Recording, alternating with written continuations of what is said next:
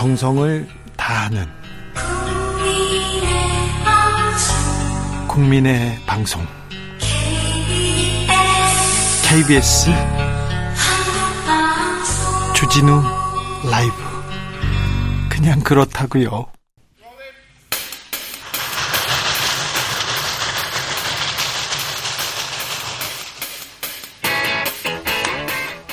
오늘도 열심히 돌아가는 여의도 정치 발전소 험한 전국 장씨 두 사람이 다리가 되어서 대한민국을 널리 이롭게 하겠습니다. 정치 발전소 장앤장. 정치발전소 장현장 국내 최고의 평론가입니다. 국내 최고의 공격수 두 분 모셨습니다. 장성철 공론센터 소장 어서 오세요. 네 안녕하세요 반갑습니다. 장윤선 정치 전문 기자 어서 오세요. 네 안녕하세요. 네. 표정이 왜 이렇게 어두우세요 갑자기? 네. 아니 네. 뭐 국민의힘 얘기하실 것 같아요. KTX 물어볼까봐 땅 얘기하시는. 네. 아니 KTX 잘 타고 다니시냐고요. 네. 네.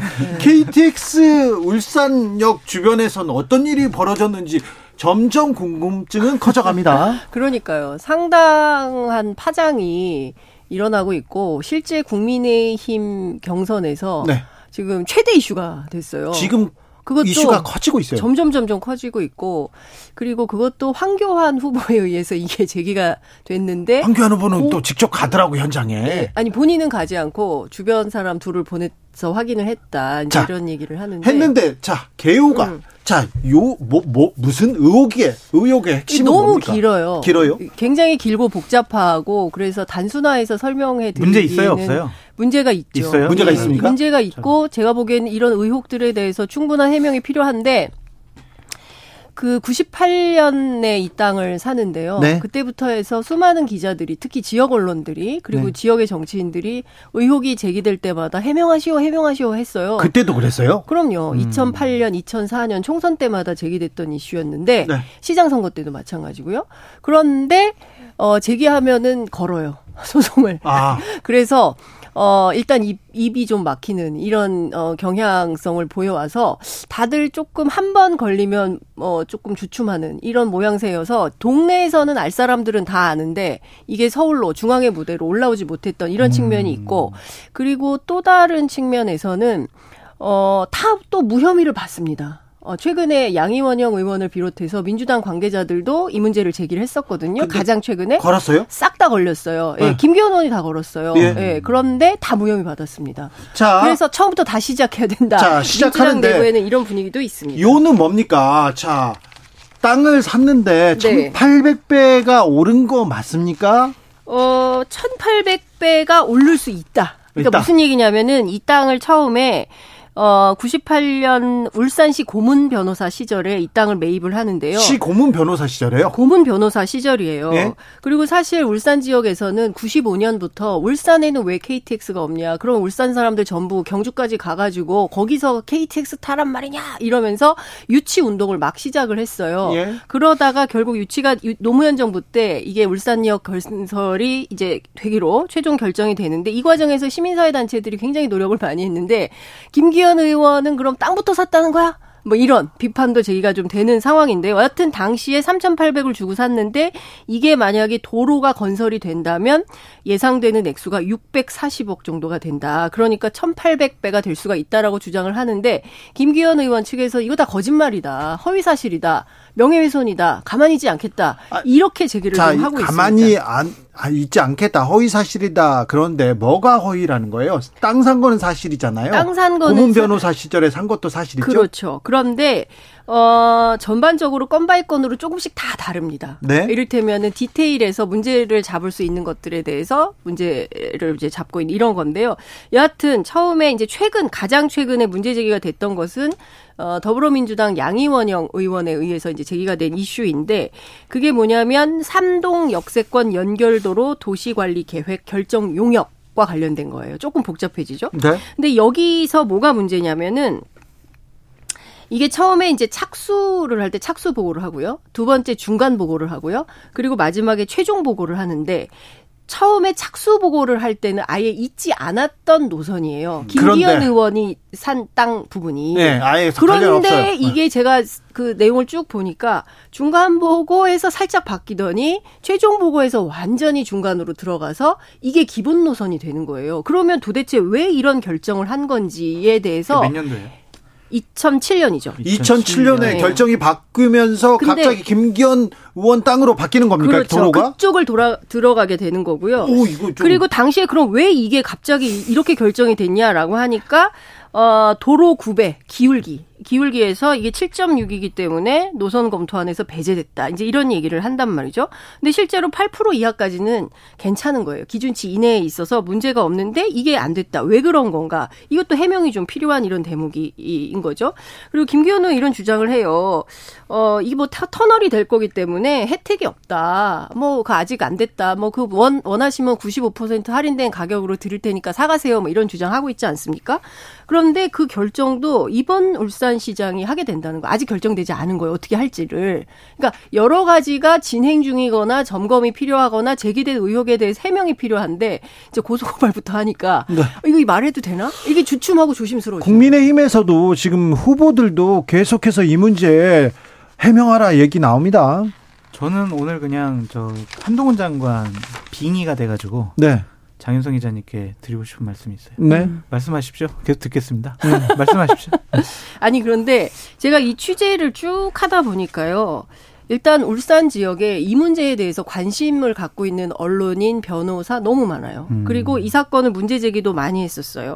그런데 이게 잘 이슈화가 안 됐어요. 왜냐하면 김기현 의원이 그냥 지역 정치인이고 울산 네. 시장이고 이랬기 때문에 워낙 힘이 세기도 하고 또 잘못 문제 제기했다가 역풍을 당할 수도 있고 이래서 그냥 그냥 넘어온 이런 측면이 있는 거예요. 그런데 네. 당 대표 후보잖아요. 네. 만약에 당 대표가 되면 중앙의 이슈로 넘어와서 그때부터는 전쟁이다 이런 얘기들을 하고 있습니다. 예를 들면 민주당에서 김기현 울산 땅 투기 의혹 진상조사 TF 꾸려지겠는데요? 만들겠죠. 100% 만들죠. 100%, 100% 만들죠. 그래서 현장 답사하고 네. 관련자 의견 청취하고 또 뭐 문건 흔들고 그래서 이 부분은 당대표 선거가 끝난 다음에 본격적인 이슈몰이가 될 것 같다라는 생각이 드네요. 자료가 굉장히 많아요. 일단은 그냥 스쳐간 자료들이 너무 많고 그리고 이 땅을 그 이 땅 말고 다른 땅 얘기들도 있긴 한데 이 땅을 사는 과정에서도 어, 왜 이렇게 했지 라고 싶은 중간에 김땡땡이라는 사람이 하나 등장을 하는데요. 이분이 사고 나서 어, 한 열흘 상간에 김기현 의원으로 명의 변경이 되거든요. 네.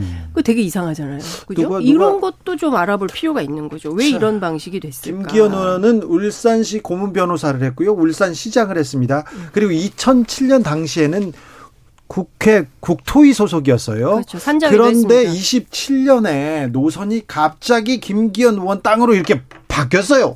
27년? 돌아갔어. 17년? 2007년. 2007년. 2007년. 자, 왜 노선이 바뀌었는지 이게 의혹의 핵심으로 떠오를, 떠오를 것 같습니다. 자, 네. 이 부분을 어떻게 해명하는지 음. 좀 지켜보자고요. 계속해서 KTX 울산역은 뜨거워지고 음. 있습니다.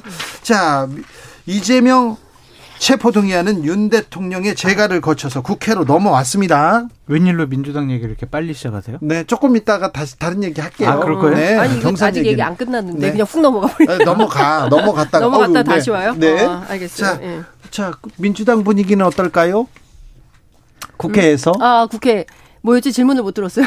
민주당 분위기는 어떠냐? 이재명 체포 동의안 아, 아 체포 동의안. 네. 체포 동의안 관련해서 또 이 바쁜 와중에 또 취재를 했죠. 네, 해야죠. 그랬는데, 그랬는데 그 지금 분위기는 어, 가결시키자 이런 분위기는 절대 아니라는 거고요. 음, 네. 지금 내부 분위기는 친명 비명 프레임은 아니다. 네, 네. 그러니까 기본적으로는 야당 탄압 그리고 검찰의 수사 태도가 너무 심각하다. 네. 결국 검찰의 노림수는 민주당 분열, 야권 분열 아니냐. 그렇다면 우리는 그렇게 할 수가 없다라는 것이고 네. 지금 최근에 진행된 여러 가지 영장 청구 과정에서 영장 판사에 대한 불만이나 이 사람 음, 좀 믿을 수 돌아가면서 하지 않습니까? 네. 그래서 지금 상황이라면 차라리 국회에서 정리하는 게 좋겠다 이런 판단을 민주당 의원들이 하고 있다는 겁니다. 곽상도 의원 아들 무죄 가 나올 때 나왔을 때 국민들의 공분이 있었지 않습니까? 그래서 민주당 의원들이 네 그 부분에 대해서도 굉장히 얘기를 많았는데 국민의힘은 어떻게 할까요? 곽성도 의원 얘기 갑자기 여기서 왜 나와요, 근데?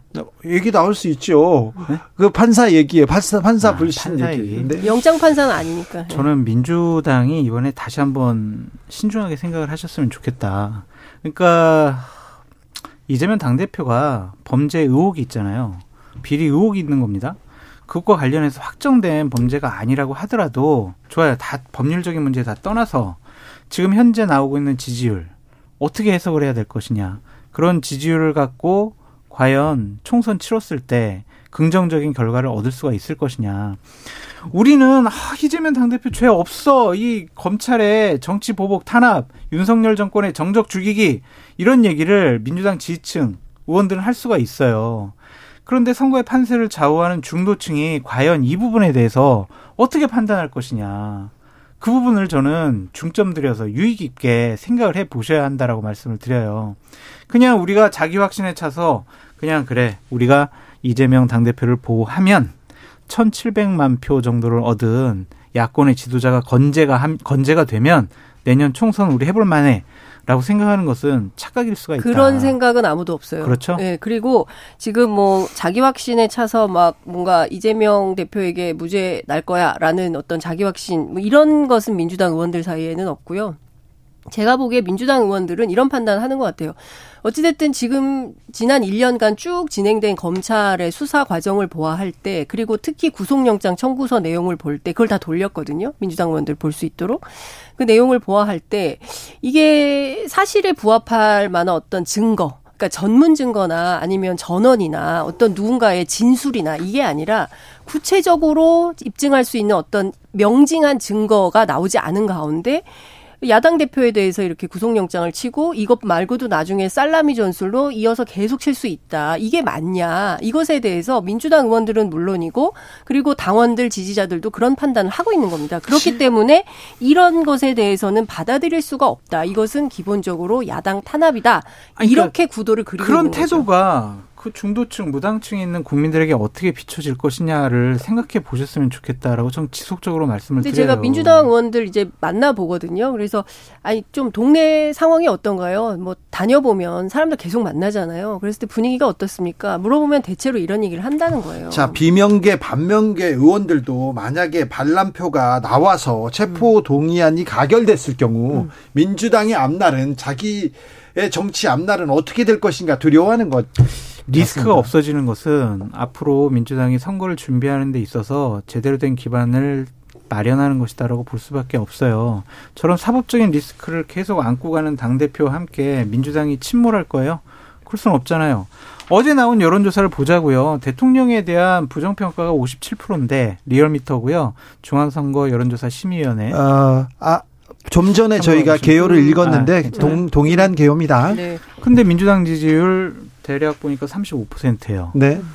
대통령이 싫어. 대통령 일 못하는 것 같아. 그런 국민이 60% 가까운데 음. 거기에 25% 정도가 네. 민주당을 지지하지 않아요. 예. 이 25% 어떻게 잡을 거냐고요.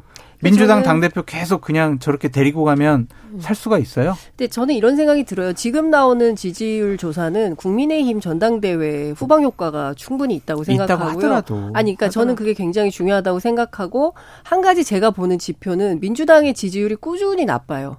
그러니까 꾸준히 나쁜데 이게 이재명 때문인 건지 아니면 이재명 사법 리스크로 인해서 다른 민생 현안들을 제대로 다루지 못한 탓인지, 그러니까 야당이 야당답게 제대로 싸우지 못해서 지지율이 떨어지는 건지 이런 것은 좀 분석이 좀 더 필요하다고 생각을 하는데 소위 오는 이제 비명계 반명이라고 하는 분들한테 제가 싹 다 전화를 돌려봤습니다. 대체로 전화를 안 받아요. 음.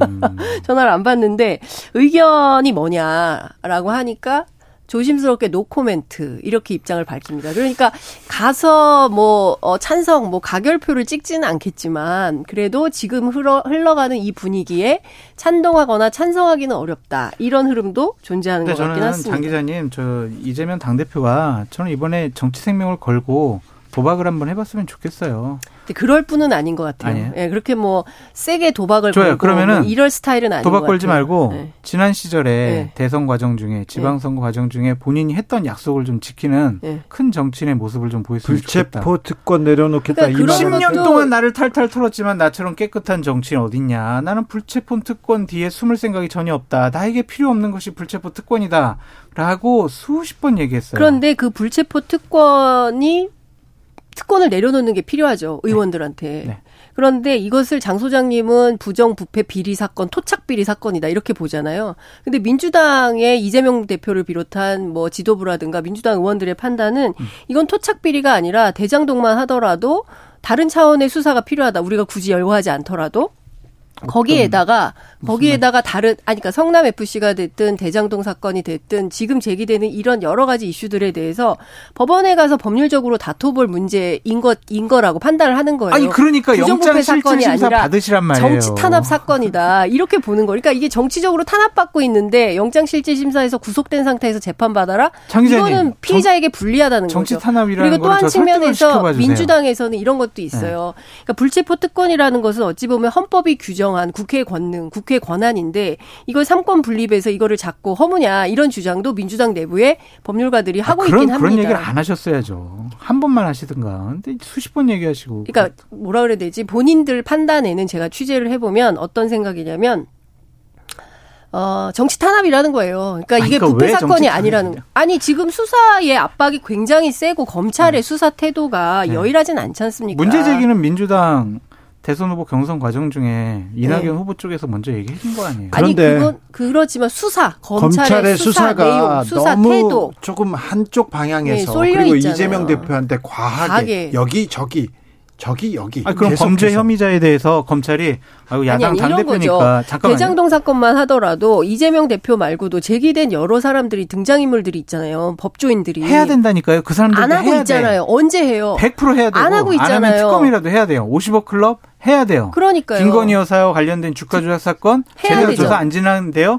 당연히 특검이라도 해야, 해야 된다는 생각이 드는데 언제 하냐는 거죠. 언제? 1년이 지나 빨리 해야 되는데. 근데 이게 시기가 특정이 안 음. 되고 음. 검찰에서 이런 정도 여론이 형성되면 수사에 착수했다는 내용이 나와줘야 돼요. 해야죠. 그런데 그런 내용이 안 나오지 않습니까? 그러니까 민주당 입장에서는 어. 이거는 정치 탄압이다. 그러니까 라고 생각을 하는 거죠. 장 기자님 그것과 네. 민주당 이재명 당대표의 범죄 비리 혐의에 대해서 수사하는 것은 별개로 봐야 되겠죠. 저쪽 수사 안 하니까 왜 나한테 이렇게 수사를 해?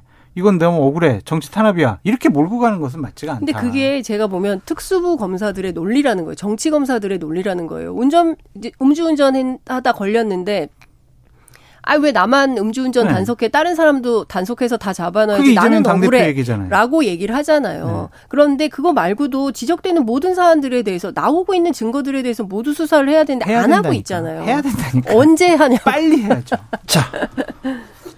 국민의힘 당권 경쟁으로 가보겠습니다. 또요? 다시? 네. 다시. 네. 자, KTX에서 이제 당권 경쟁으로 넘어가는데, 자, 분위기는 어떻습니까? 지금 어떤 후보가 지금 분위기가 음, 좋습니까? 김기현 후보죠. 김기현 후보 여론조사를 보면은 뭐 안정적으로 네. 결선을 네. 안갈 수도 있을 만한 여론조사가 속속 발표되고 있고. 자, 지금 그러면 장성철 소장께서는 결선 투표를 안 할 수도 있다고 보십니까? 아니, 저는 안 할, 안 할 가능성이 높다. 왜냐하면 아, 윤핵관들이 지금 죽기 살기 결사적으로 1차에서 끝내려고. 장소영 오늘 김기현 캠프하고 세게 통화하셨나 보다. 그리고 지난 금요일까지 당원 상대로 여론조사를 한 모양이에요. 네. 거기서는 안정적으로 자, 결선 안 갈, 안 갈 수 있겠네? 라고 하는 수치가 나왔대요. 윤핵관은 그렇게 판단하고 있다. 네. 판세를 읽고 있다. 근데 예. 금요일, 토요일, 아, 그러니까 토요일, 일요일 여론조사를 해서 어제 살펴보니까 뚝 떨어졌다는 거예요. 거기서 음. 다시 그래요? 결선 투표 갈 수도 있겠다라는 수치로. 그래서 음. 결국에는 울산 땅에 대한 네거티브 공세가 예. 당원들에게도 먹히고 있구나. 네. 그런 판단이 들어서 더욱 더 윤핵관들과 김기현 후보를 당대표 만들어야 되겠다고 판단하는 의원들이 음. 더 결사적으로 할 거다. 어떻게 보십니까, 장윤석 기자님? 제가 취재한 쪽에서는 그 흔들리고 있다. 어디가요? 김기현 후보가 그러니까 계속 후보가요? 1등이 아니다. 네. 아니, 그러니까 해볼 만하다. 예, 네, 그러니까요. 그래서 상황이 김기현 후보에게 그다지 유리하지 않다. 결선 간다. 이제 이렇게 보는 것 같아요. 특히 천하람 캠프에서는 이제 해석을 좀 달리하고 있는 측면이 보이고 오히려 어 안철수 캠프가 정체 현상을 좀 빚고 있는 것 같다. 이거는 거의 공통된 지적입니다. 네, 네, 안철수 후보 캠프가 조금 판단하기에도 하락세. 정체 하락 하락세. 이렇게 되고 있고 천하람이 올라오고 이래서 결선을 두 사람이 올라갈 가능성이 만약에 높다. 안천연대 안철수 천하람 만난다는데 안천연대가 뭐 둘이 손을 잡아서 만약에 결선으로 갈 경우 우리가 밀어주자 이런 게 파괴력을 지금 배가 시킬 수 있을까요? 근데 천하람 후보는 지속적으로 얘기를 했죠. 음. 저를 지지하는 당원들의 성향상 안철수 후보가 결선 가더라도 다 지지하지 않을 겁니다. 지지하기 네. 어려울 겁니다. 그런 식의 얘기를 하거든요. 근데 오늘 천하람 후보가 안철수 후보에게 우리 이태원 가요 같이 네. 거기 지역사랑 상품권 사가지고 거기 상인들과 간담회해요 같이 가요라고 지금 제의를 했거든요. 네. 안철수 후보가 받을지 안 받을지 상당히 궁금해지는데 일단 천하람 후보도 선거 전략의 궤도를 약간 좀 바꾼 것 같아요. 음. 그러니까 어, 안철수 후보랑 손 잡는 모습을 보이는 것이 내가 결선 가서 저 표를 흡수하는 거에 큰 도움이 되겠다라고 음. 생각을 하고 기본적인 전제 조건이 있습니다. 내가 안철수 후보를 이미 앞질렀어. 내가 2등이야. 그 내가 결선 가. 음. 그러한 생각을 하고 있는 것 같아요. 음. 근데 실제로 그런 측면이 좀 있어 보여요. 그리고 어 목요일 날 기자간담회를 해서 이 왜 이런 걸 했는지에 대한 설명도 하겠다고 하는데요. 안철수 의원이 받을지 안 받을지는 좀 지켜봐야 되겠지만 아까 물어봐 저라면 에? 아까 김영호 의원한테 물어. 아유 그분들은 아니 본인은 하 만나라고 얘기를 했는데 아직 뭐 일정이 어떻게 나왔는지는 확인하지 우리 못했다라고 얘기를 했어요. 가냐 안 가냐. 네. 저는 안 간다. 네, 안 만난다. 안철수는 안 만난다. 안 네. 저도 안 간다고 보세요.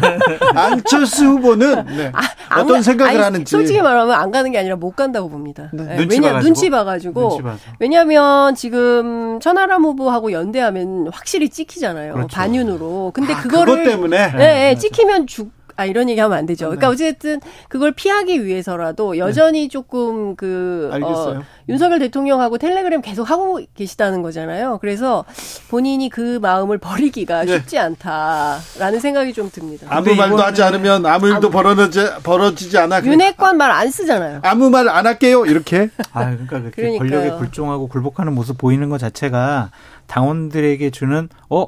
안철수 후보가 당대표 깜이야? 라는 것에 대한 그래서 깨우뜸. 저는 황교안 후보가 뜨는 것 같아요. 그러니까 황교안 후보가 많이 뜨고 있다는 황교안 거예요. 황교안 지금 후보가 뜨는 거는 정광훈 목사 세력이 뒷받침해주고 있어서 그렇다. 네. 리더가 음. 리더가 비전을 얘기하고 음. 그리고 얘기를 해야 되는데 아무 말도 안 하고 있으면 음. 무슨 말도 안 하고 있으면 지지할 동력이 없어요. 그렇죠. 왜 지지하냐고요. 음. 자 최고위원 투표는 아, 예. 어떻게 돼가고 있습니까? 제가 이제 취재를 해봤습니다. 예. 장윤성 기자님하고 방송할 때 항상 취재를 해야 되기 때문에 네. 했는데 일단은 조수진 의원은 항상 1, 2등 상수로 보여지고 아 그래요? 네 민영삼 후보도 일단은 안정권이 아니냐 음. 그리고 김기어 김재원 후보가 들어가냐 안 들어가냐 음.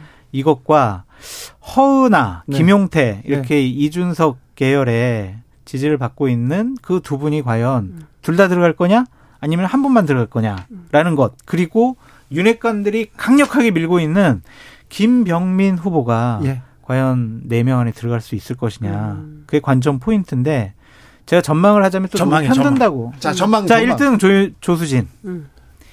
2등 김재원. 3등 민영삼.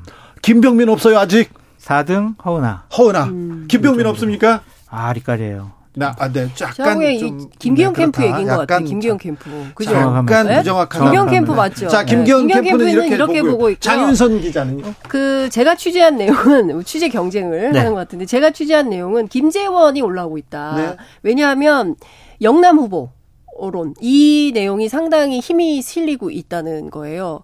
그리고 조수진 후보 같은 경우에는 과거에는 종편에서 보여줬던 어떤 투쟁력 뭐 이런 것 때문에 참심성이 있었는데 최근에는 비호감 이미지가 좀 생기고 있다. 저 사람 왜 저래? 이런 비판론이? 있다는 거예요. 아니, 그런 그래서 그런 부분들을 네. 이제 문제 제기하는 사람들이 특히 개혁 보수 진영에서는 그런 문제 제기를 음. 한다는 거예요. 그래서 자가 발전이다 지금 돌리는 거. 왜냐하면 지금은 사실 누가 확인할 수 있는 명징한 데이터가 없지 않냐. 각자 뭐 받글, 받은 글 뭐 이렇게 해서 막 돌리고 아니, 있는데 몇 군데서 당원 여론조사 나오고 근데 사실이 아니 아닐 가능성이 매우 높고 실제로는 김재원 후보가 상당히 올라오고 있다라는 얘기가 좀 돌고 있고 그것은 영남에 관련해서 만들어낸 이런 측면이고요. 그리고 지금 어쨌든 1인 2표잖아요. 최고위원 네. 선거 같은 경우는. 그래서 기본적으로 200%를 깔고 봐야 된다라는 네. 거예요. 그러니까 어 천하 천아 용인 이렇게 팀으로 움직이는 개혁 보수 진영 같은 경우에는 두 사람이 다 올라가든지 한 사람이 올라가든지 그 계산을 할 때도 200%를 놓고 계산을 해 봐야 된다. 그럴 때 자기들이 계산할 때는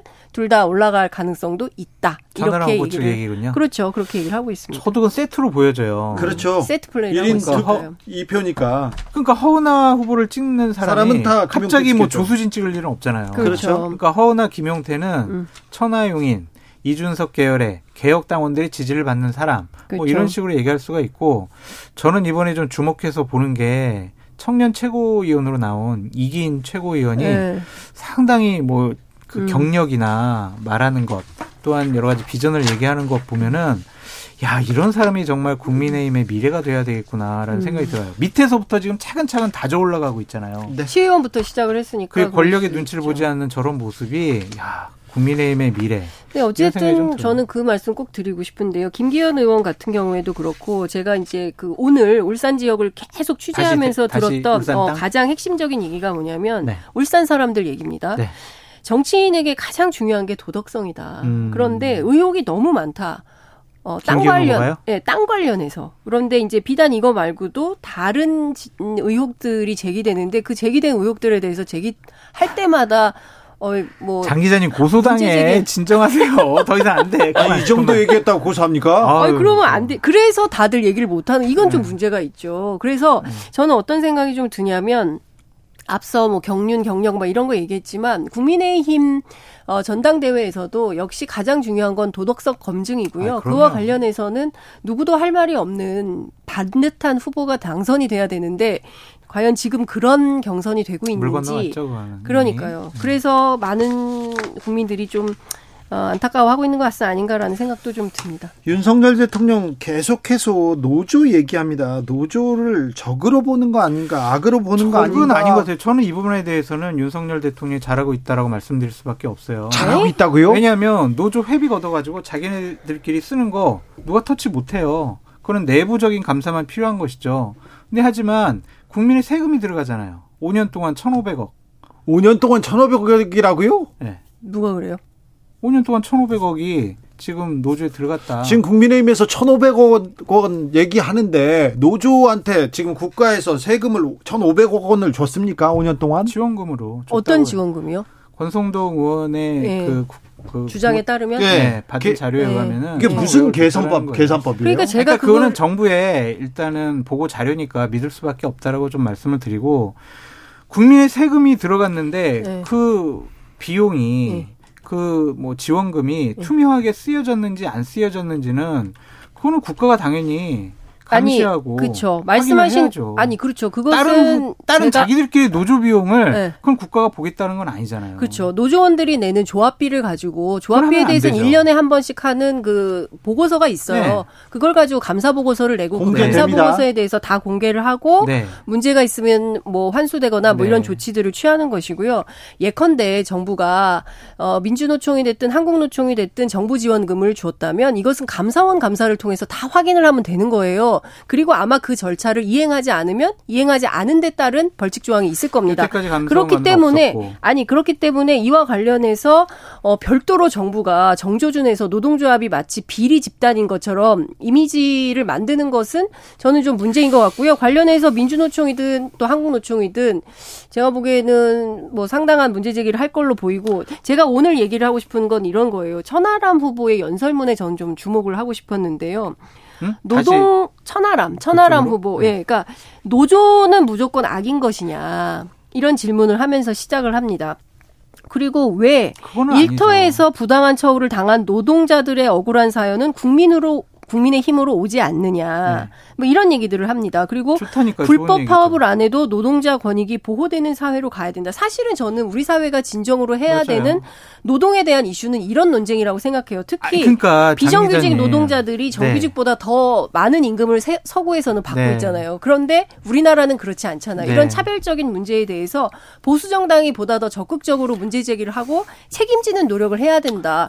저는 이런 이슈를 가지고 당 내부에서 좀 토론하는 문화가 아, 생겨야 좋은 되지 얘기죠. 않을까요? 그러니까 국가의 지원금과 세금이 네. 투입되고 권성동 의원은 지난 5년간 정부 지자체가 양대 노총에 지원한 금액이 최소 1,500억 원이라고 얘기했는데 민주노총에는 정부로부터 지원받은 건 30억 원이 안 된다. 그것도 노사 발전 지원에 따른 법에 의거해서 진행되고 있다. 아, 이런 그거는 얘기 있습니다. 뭐 지자체 지원금도 들어가 있는 것이고 어쨌든 노조 회계에 정부 지원금의 투명성은 분명히 자, 확인되어야 이 문제는 한다. 좀 따져봐야 됩니다. 네. 장성철, 장윤선 두 분 오늘도 감사했습니다. 감사합니다. 감사합니다. 주진우 라이브 여기서 물러납니다. 저는 내일 오후 5시 5분에 돌아오겠습니다.